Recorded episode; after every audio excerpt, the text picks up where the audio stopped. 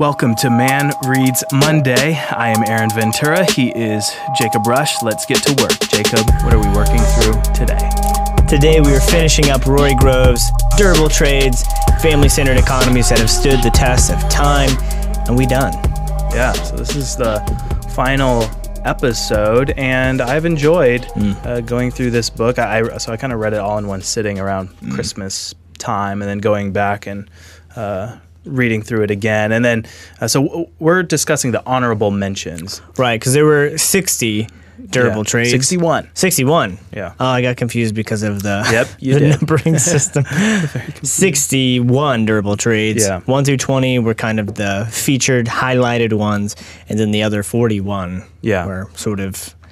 And, and they're ranked too, so Yeah. it, it's not just randomly. So it's kind the- of goes from most durable to least. Yeah, so the top 20 were those most durable ones, which we took five at a time. And then now we're just doing a kind of. Uh, so we each picked three, I don't know if they are even considered favorites, but things that we wanted to talk about. And we've not yet spoken We don't know what it is. of, of which ones we have chosen. So, Which- so why don't you reveal your three first?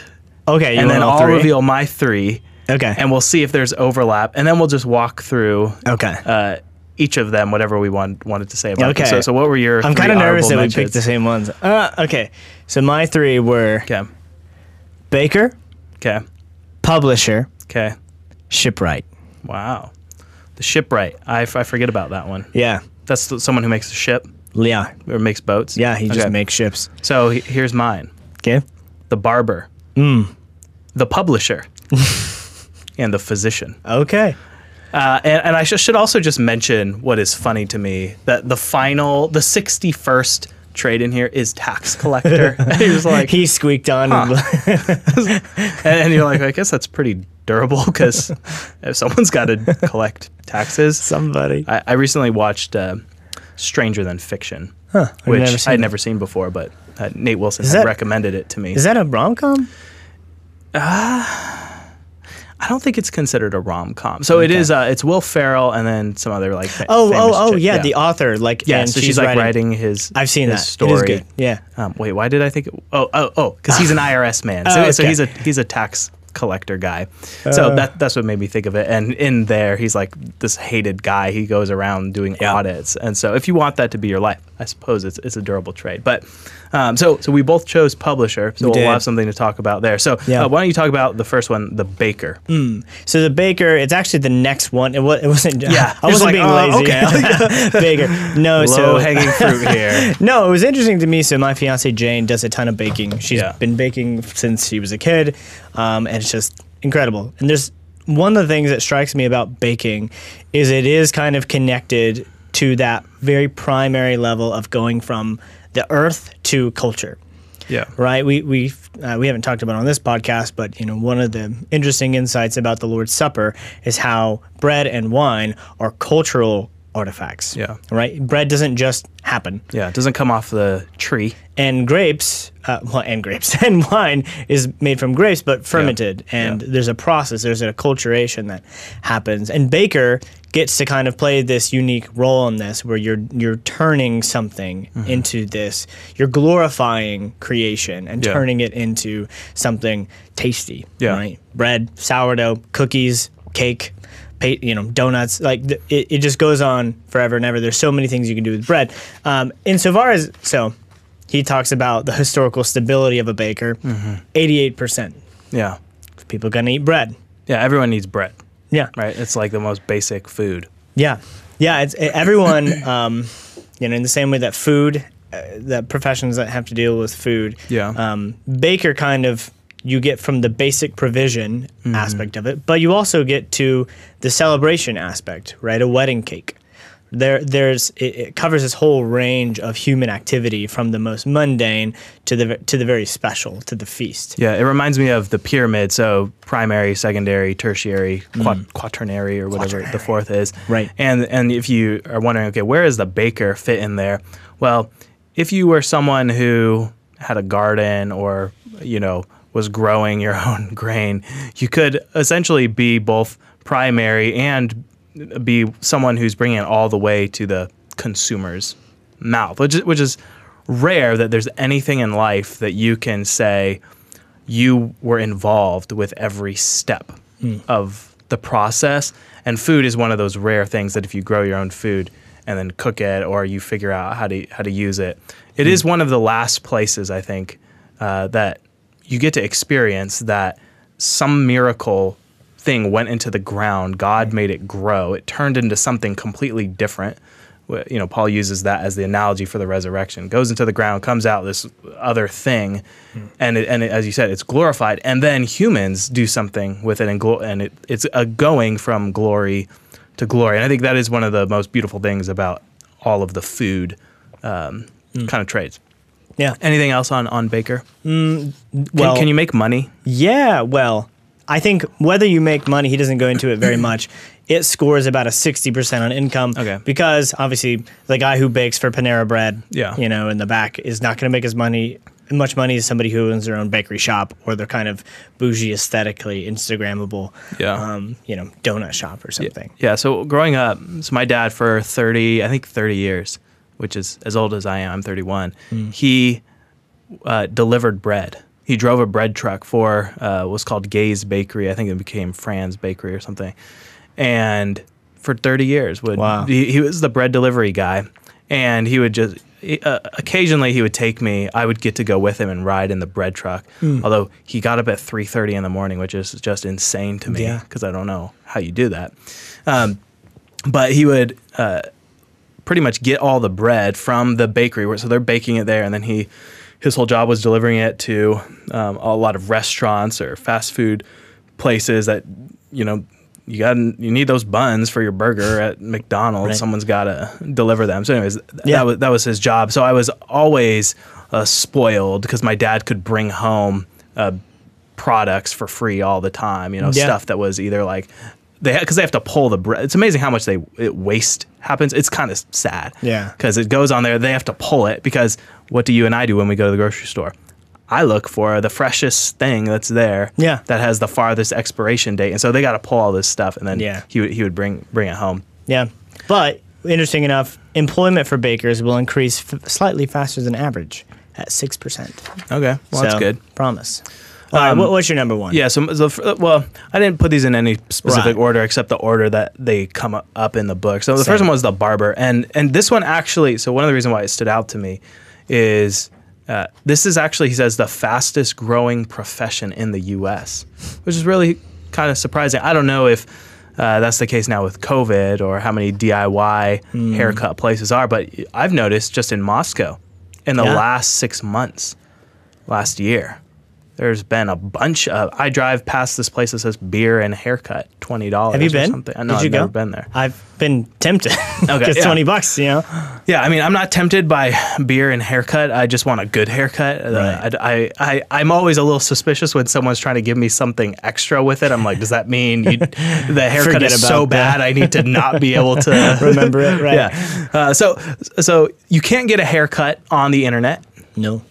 Uh, many people have tried to do it themselves, and it doesn't go so well at There's only times. so much you can do to your own hair. Yeah. Yeah. Uh, my older sister used to cut my hair growing up. So she mainly did like girls' hair for dances and stuff like that. But she had just some clippers and I just she I just needed like a buzz cut. So she just buzzed my hair and Yeah. so it saved me money. But I made the mistake of getting my hair cut early in the morning one time before I had to like go I don't know where I was going. Uh, and I was in I was in high school. It's probably like a junior in high school or something. And my older sister accidentally cut off, shaved off half of my eyebrow. Oh, no. And you didn't know. Yeah, know? right here. Well, I knew Oh, when it well, happened. okay, I felt gotcha. it, but she was, you know, just kind of got a little careless. She was early in the morning and buzzed off half my eyebrow. And I'm in high school, which is like, Oh, that's a worst time to. yeah, it's You like care a- a lot. yeah, so I wore a hat, like a funny hat, tilted to kind of cover it. But let me tell you, that was a very probably one of the most probably the most embarrassing time in my whole life. Wow. was that and and that is the last time uh, she cut my hair, and I started finding uh, barber. A barber, and, and I just have to say, not all barbers are made the same. No. because you can go to your great clips and you're just like rolling the dice. You don't know. Yeah, sometimes there's some great, great clips, you know, stylists, and sometimes you're like, Yeah, Yeah, I mean, they hire it was, anybody. It was ten dollars or twelve dollars or whatever it is. I forget what it is now, Yeah. but it was super cheap back back in the day. And depending on what you need done, uh, they can really screw it up, and you can't like undo certain ha- certain haircuts. Uh, so I, so I uh, since I've been in Moscow, I've only gone to one barber. So for the last, I guess, four or five years, same same guy, and he is definitely the most skilled barber I've ever uh, been to, and so I've appreciated it uh, all the more as I, as I was going through this. Everyone needs a good good barber. yeah, yeah. Uh, the only thing, the interesting thing to me, you said there's a bunch of barbershops popping up, and from what I can tell, they're all booked. So the guy that I go to, uh, Tyler, Yeah, um, on whatever by the floor shop or whatever. You know, I asked him because obviously COVID brought his business down at least initially, but for probably the last six months, he's just been booked solid. oh yeah. Just like there's no no um, idle time, so they're people need their haircut. Yeah, and this is one of those things where the barrier to entry is actually extremely low if you just have the chops and practice and do this. I mean, I plan on cutting my kids' hair, so who knows? Maybe on the side I'll become a little barber. But AV so, barber. so yeah, so check this out. So my barber, he's booked out normally at least a week, Hmm. uh, but he's not open like nine to five or something. So the cool thing is he picks his own hours. And he only, I think he starts at like noon and goes Hmm. from like noon to five or noon to seven, and he has a few breaks in there. Mm-hmm. And and I think he charges like twenty five for a, for a haircut, which is on the more expensive side. Mm-hmm. Um, but I'd say he is he's he's worth it. It used to be like twenty, but he has you know a, a little punch car that you'll get discounts and stuff on. So Mm-hmm. it's not too bad. And then often a lot of people will tip tip their barbers. Um, maybe, yeah, maybe maybe some more. So so let's just say uh, on average he's making like tw- 25. So that's a, at least. Um, but let's say he's getting tips on top of that. You got to pay taxes and all that. So he cuts pretty much eight people's hair a day because I can see on his little sheet he's got people booked out, and that would be 200 bucks a day, which was like that's pretty good. And, and he's not even working like necessarily like a full workday. It's it's almost kind of like a side uh, thing. So uh, if you just if you just ran the numbers, and and this is someone who's booked out a week because I don't know, there's a shortage of good people in town. I don't know. But I think this is something that if you had good people skills, good business management skills, and the ability to uh, cut hair, this is one of those things where you could totally pick your own Yeah, hours and stuff. My my wife actually just uh, had her hair uh, kind of like cut and done by this lady who has a home uh, salon. So all these people with these COVID, you know, COVID restrictions, if by the by the government or by your city, well, if you have it in your home and it's just like a cash business, yeah, I mean, Boom. that's that's a pretty good side hustle, yeah, I would say. yeah. So get some clippers. Yeah. Okay. The next one we both we both have, and this is the publisher. So tell me first, why did you choose this one? Well, I think honestly, I picked it kind of expecting you to pick it as well.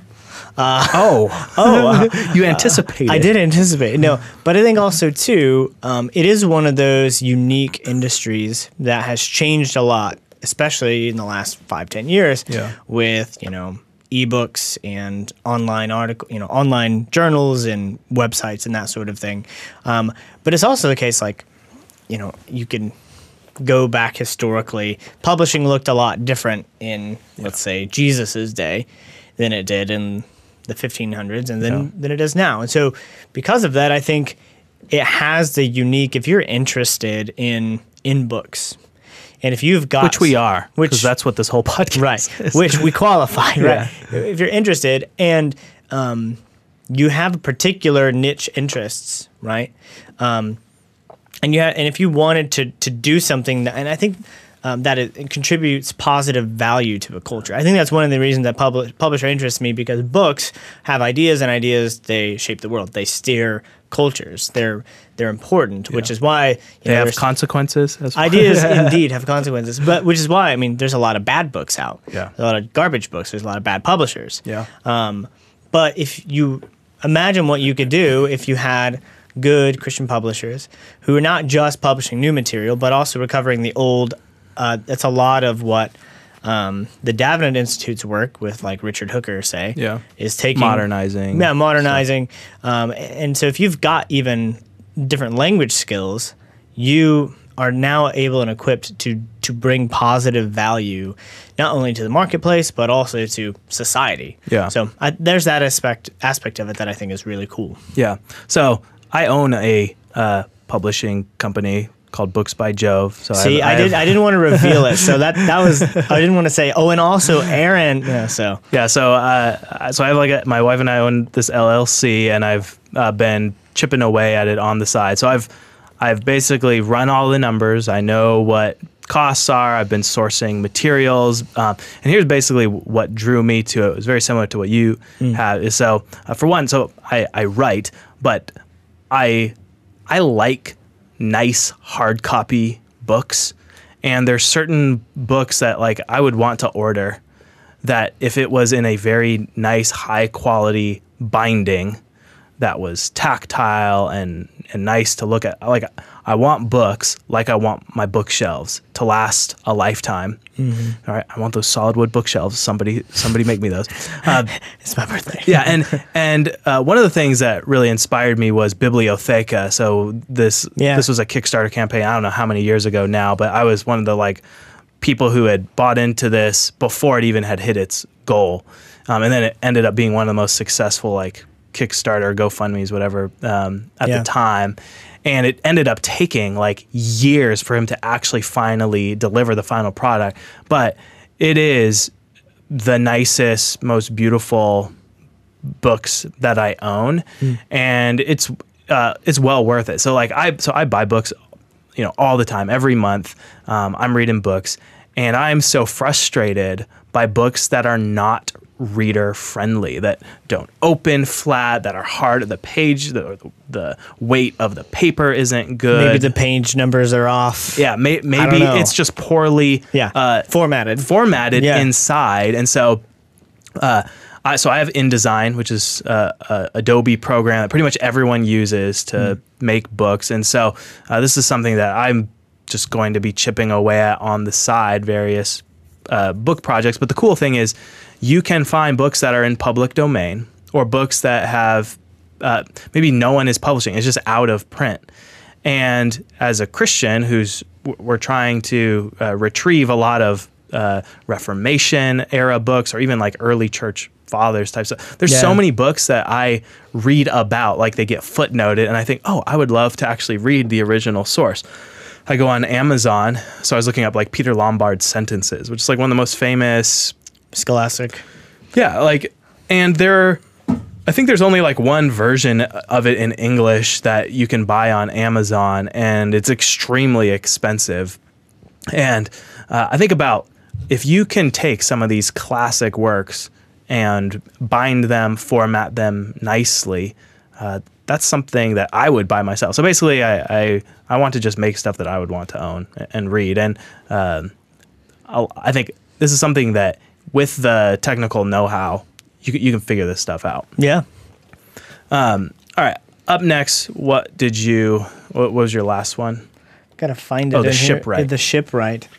So I chose the shipwright not because I thought, oh, this is a trade that people should do, but just because it fascinated me. Because uh, we don't think often, especially in our modernized, heavily, you know, heavily automated, that people actually have to make these things. Yeah. Like especially, um, you know, even these giant ironclads or these naval ships like people people design them right? And they put them together.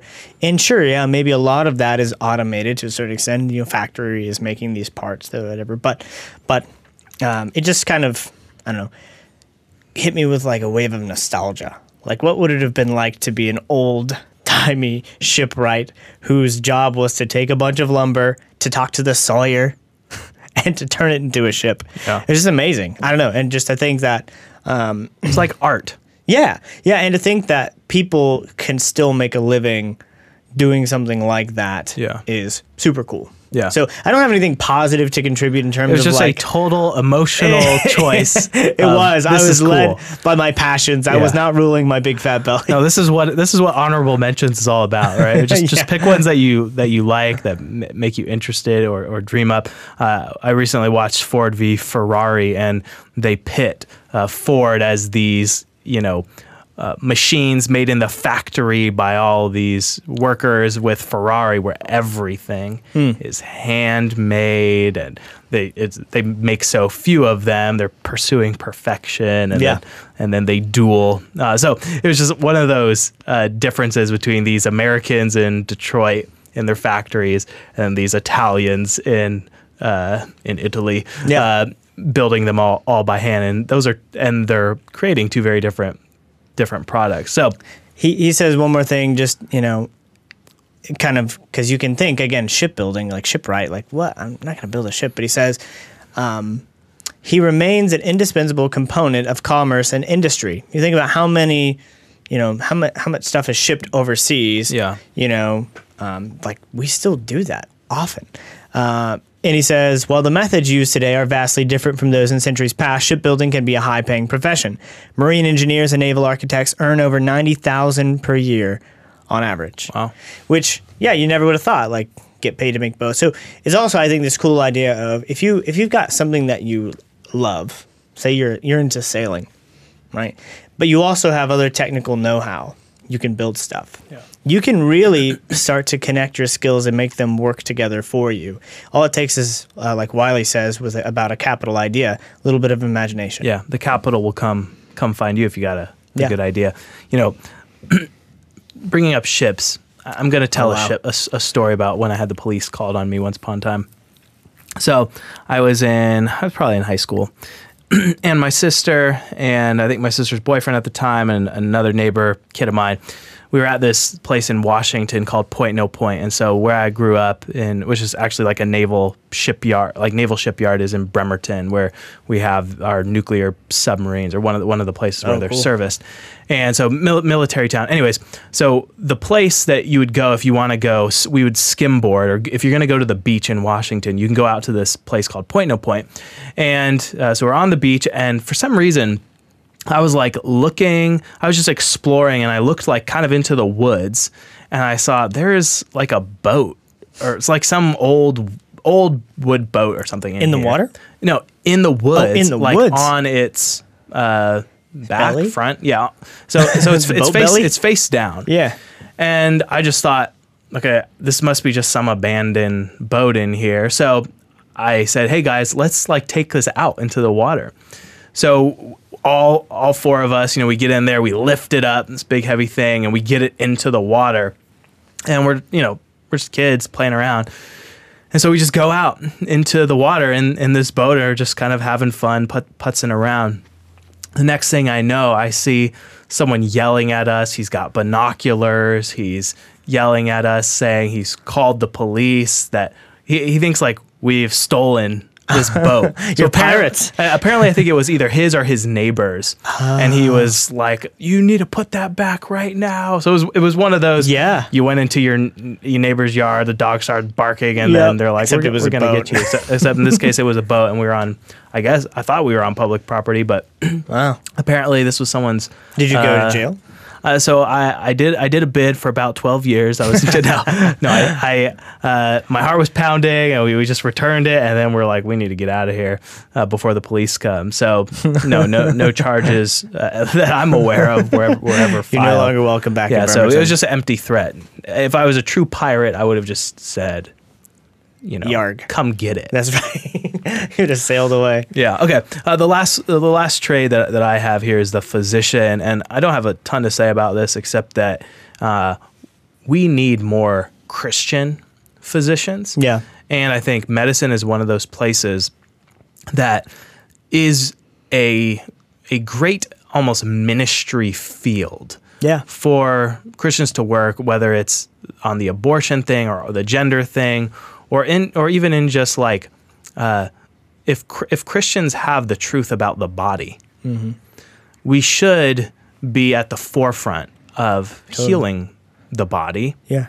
and you know ultimately God is the healer, but I- would like to see more and more Christians take this on, and I just wanted to spotlight. So, that, like the doctor we have, doc, Doctor uh, Story, so he he did not want to go along. He worked in a hospital, and uh, right here in in Moscow, or it was a Pullman Regional Hospital, maybe, um, and they were wanted. They had, they had a guy who's wanted to do transgender surgeries at this hospital, and so uh, Rod just said, "No, like I'm not going to to be a part of this," and then he was kind of like ousted, Shooed, yeah. So what he ended up doing, he t- took a big a leap of faith and started a direct primary care uh, Center clinic. yeah, clinic, uh, where he has pretty much complete control Hmm. over um, his patients. What he can, I guess there are there are certain restrictions, but he has a lot more freedom, Right. Freedom of conscience to do medicine uh, in a way that he um, isn't having that conscience being being violated. And I appreciate going to the doctor and knowing like he's a Christian. We go to the same church. I see him on Sundays. Um, he's easily accessible. I like someone that you're gonna like take all your clothes off in front of, or someone who is knowing like you know intimate details about your personal health. I uh, some people do like a stranger because it feels more like s- sterile, Separated, yeah. But like the, more and more because I know their atheistic presuppositions, I'm less comfortable giving getting advice about my body from someone who doesn't even think like a child in the womb is a human person. Or that a boy can be a girl. Yeah, so it's like if you can't do your ABCs, your one, two, threes as a as a doctor, Yeah. which a, a lot of doctors, uh, you know, riding that woke train are going, like, I don't trust you Right. with personal details about my life, and so we're one of the, one of the huge blessings being in Moscow is that now. It's not just him. He's hired other Christian doctors Right. who who work with him to the point. I think they maybe have four, three or four. They have like a nurse practitioner, a couple doctors and stuff. Three doctors, one nurse practitioner. Yeah, so they're they're actually creating jobs, creating an economy, and offering a really great service uh, for people who want that kind of that level of care. So, uh, Yeah, and he prays for you. Like in what other place, like can you go in for your doctor's appointment, and then he says, "Hey, can I? What can I pray for you about?" yeah, And you're like, "Uh." it, it just struck me the first time I went. So I think you're right. Something we definitely need more of. yeah. I remember when Ellen and I got engaged, and we were talking about you know different forms of contraception and the pill and natural family planning, and so uh, having not ever really researched all of that all of that stuff. No, there he comes. I Sean has always wanted to. I to- am a durable tree. this, is, this is our final episode of this book, so this it, this is okay for you to come crash. oh, okay. so, We were talking about a Dr. Story, story. How great he was. We need more Christian physicians. He is great. He takes his time, and he's awesome and wise. I was I was telling the story about how he uh, uh, gave us the talk about the pill. Oh. And how he how he, he believes the pill is actually abortifacient, which Oh, yeah. uh, I which I had read stuff on the internet that from like Catholics and stuff that were like we don't actually think it is. So uh, him just like walking through here's what it does to the woman's cycle and her hormones and stuff. It, I kind I, I kind of went away from there being like oh um, that's that's pretty pretty serious. That I I like everyone does this. Like m- m- a lot of Christian women, They do it to the pill. regulate their period. Like it's Yeah. not even in their mind. They're thinking it's not this big of a deal, but it actually the changes it does to your body are Yeah. significant. So that's just one example of something that I appreciated from my Christian See you, doctor Sean. and and, and goodbye Sh- goodbye Sean. Where were we? No. So now, do we have any more things to say about our honorable mentions? No, just close, Just closing thoughts on this closing book, thoughts. Jacob. What what would you say was just your one biggest takeaway or appreciation from from this book? Biggest takeaway slash appreciation from the book. Um, hmm, I can go a couple directions with this, but I did appreciate how it was something that, you know, he put his money where his mouth was. Right. I mean, he himself said, I'm going to take a step away from my big tech corporate, you know, m- job, Yeah. vocation to explore something that we've lost. Um, and and really say what and really ask the question what is actually durable what is going to last what is more certain um, you know um, so that you're never in a situation like in Psalm 11. If the foundations are destroyed, what do the what can the righteous do? He said, "No, I'm going to examine these foundations of our economy, Yeah. and come up with some observations." So I really appreciated that. Uh, obviously, you could you could go into more detail about. You know, he as he talks about in the end, the theology of work, the dignity of work. But Yeah. uh, overall, I think just that he um, it's a very clearly a project of personal investment to him. Yeah. And um, yeah, I think just adds to the ethos of of what he's done. Yeah, yeah. I think probably the biggest um, eye opener to me was just that there are all these jobs, trades that exist that are um, well paying, uh, family centered, durable that I just did not even know existed. Yeah. So I, I think if I had read this book in say high school when I was thinking about so everyone's like, what do you want to be when you grow up? Or you're you're going to college. What are you going to do after you graduate? Right. I think this is a book that's just worth giving new ideas to people of like what is possible, what opportunities are there because we're we're limited by what we know, by our knowledge. And so I just appreciated the expansive research and knowledge to go and give people new just possibilities and, and opportunities. Yeah. Um, and, and then I would just say maybe like one critique as I just you know reflected on this book is uh, I remember in the challenge ahead chapter how he kind of just shows here's how bad things are. Here is all the cracks and the foundation. And I guess my one question would be there are uh, you can be highly selective with data and with statistics. Right. and you can kind of do you can prove whatever you want to prove. Like you can make facts fit your narrative right? That we we just know this. And i would be interested because i know there's some other books that are out there on actually how the world is getting a lot better Right. right right and so Uh, what is that fossil fuels book? Um, the case for fossil fuels or something Yeah. like that. Yeah. Yeah, so I think there are certain. Uh, so we talked about this, or at least we tried to frame it as there are trade-offs that we have made, and we, and we just want to say, is the cost benefit worth it? I would have maybe liked to see a little more expansion on not just here's all the problems, but here are why we keep doing this because we're we are getting something, Yeah. right? And and you see this in just the cost of food. Right. Right. We're saying the amount of our budget that goes to food now is way lower than it's ever been. And, and that's a great blessing uh, on the financial point. But we would also then ask the question, what about like the quality of the food? Is it part of why we're sicker and, and things and things like that?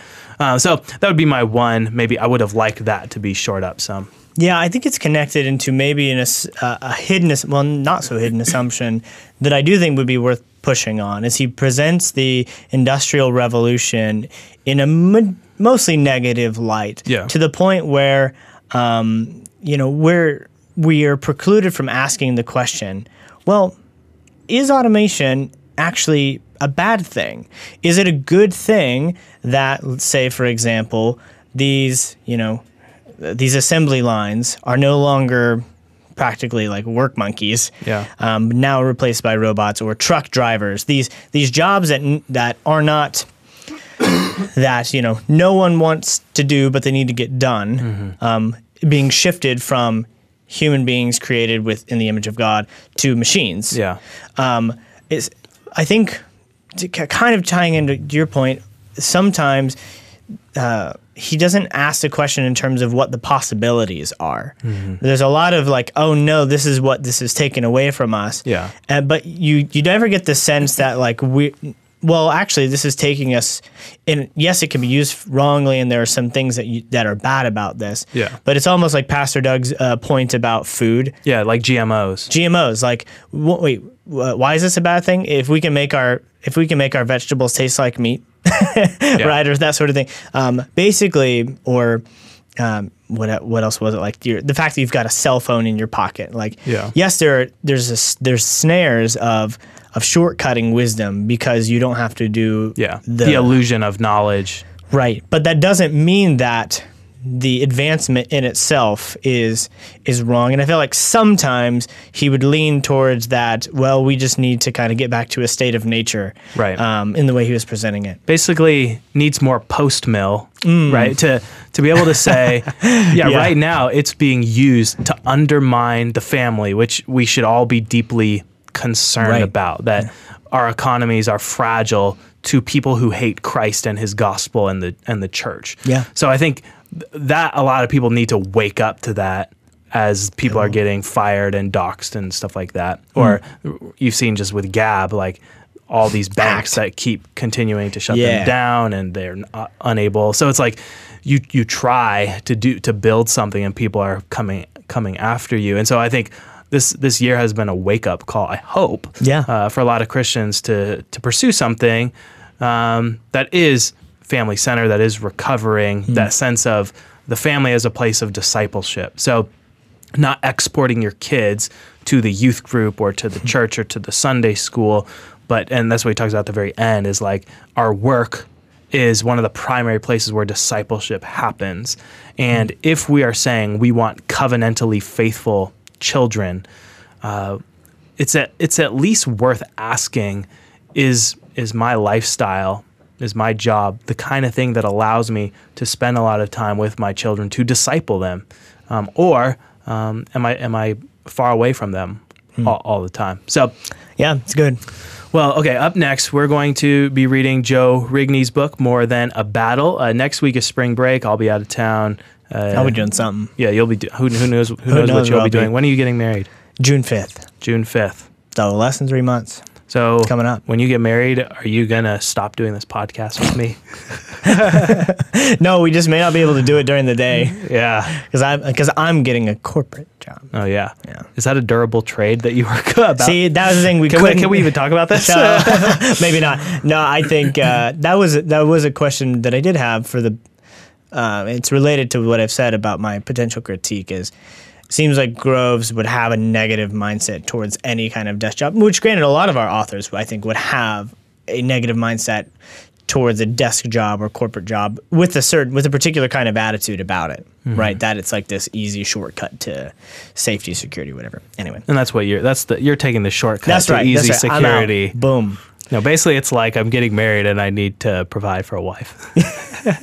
We'll have to edit this out. No, just kidding. Um, so what are we talking about? Oh, Oh, just Oh, will we- know, will we your, continue your to do this? job or Yeah. like this podcast? yeah. Will I still be able to do the podcast? Um, yeah, I want to. we hope so. We have. uh, Who are you gonna replace me with, Sean? Definitely not. Sean Sean won't do it. He doesn't. He doesn't. He doesn't like being on the mic. Okay, uh, Jacob. What should people do this week and the next week while we uh, are away? Okay, should I say it twice? Yeah. Uh, whatever you do this week or next week, make sure that you get that wisdom, you build that house, you rule that big fat belly, and you stack dollars for your grand cherries. Grand cheers. and also get more than a battle by Joe Oh yeah, buy it, buy it. I'm sure there's. Are there Amazon deals for it?